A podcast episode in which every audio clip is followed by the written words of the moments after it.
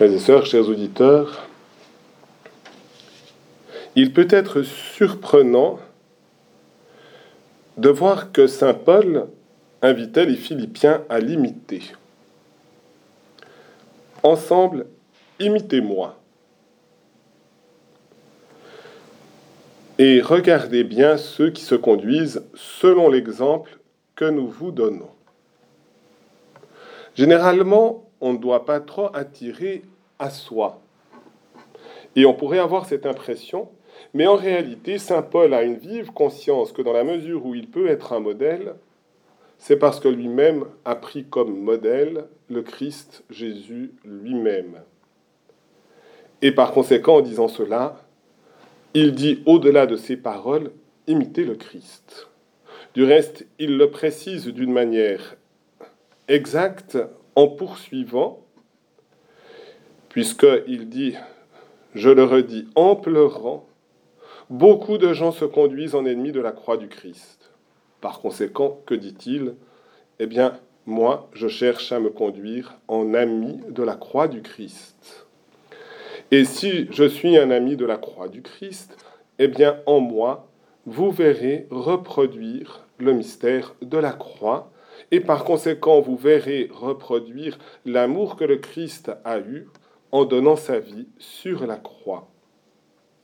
Et en effet, il poursuit toujours en disant, si notre vie est centrée sur les biens terrestres, si nous faisons de notre ventre un Dieu, eh bien, nous sommes à côté de ce que Jésus veut pour nous. En réalité, notre citoyenneté est dans les cieux.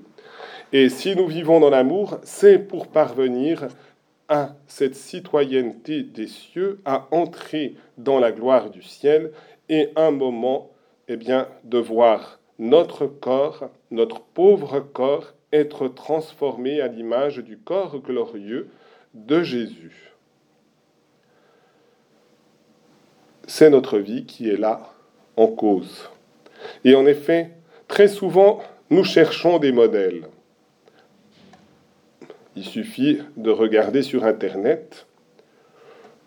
Si vous avez une bonne émission, si vous avez un modèle qui vous plaît, vous le likez, comme on dit aujourd'hui. Et puis la personne, si elle n'est pas likée, eh bien, elle fait une dépression, généralement, ce qui est souvent un grand danger. Or, si nous avons le Christ comme modèle et sa croix, eh bien, nous nous détachons finalement du regard des autres sur notre vie. Nous avons justement le seul souci de nous conformer au mystère de Jésus. Et finalement, c'est cela être intelligent, comme nous dit Jésus. Il loue finalement ce gérant malhonnête, non pas pour sa malhonnêteté, mais pour son ingéniosité. Et l'ingéniosité d'un chrétien, c'est de ressembler à Jésus et de laisser la vie de Jésus l'envahir. Et c'est la raison pour laquelle, ainsi, nous serons véritablement des fils de lumière. Nous pouvons du reste découvrir cela, tout particulièrement dans le saint que nous célébrons aujourd'hui. Et c'est la raison pour laquelle l'Église offre ces modèles que sont les saints, en disant, vous pouvez aussi les imiter parce qu'eux-mêmes ont imité le Christ. Saint Charles Borromée a su se conformer comme un bon pasteur au Christ, bon pasteur de son peuple. Et il s'est dit, l'essentiel de ma vie, c'est de manifester le mystère de Jésus. D'où l'importance de former au mieux les prêtres avec la création des séminaires selon l'esprit du Concile de Trente, de rejoindre son peuple en faisant aussi de nombreux synodes pour son diocèse, et on voit justement que c'est encore un modèle aujourd'hui pour nous. Et ce modèle, si nous n'avons pas immédiatement à mettre en œuvre le Concile de Trente, nous avons à mettre en œuvre le Concile Vatican II, et qui manifeste aussi le mystère de l'Église comme épouse de Jésus.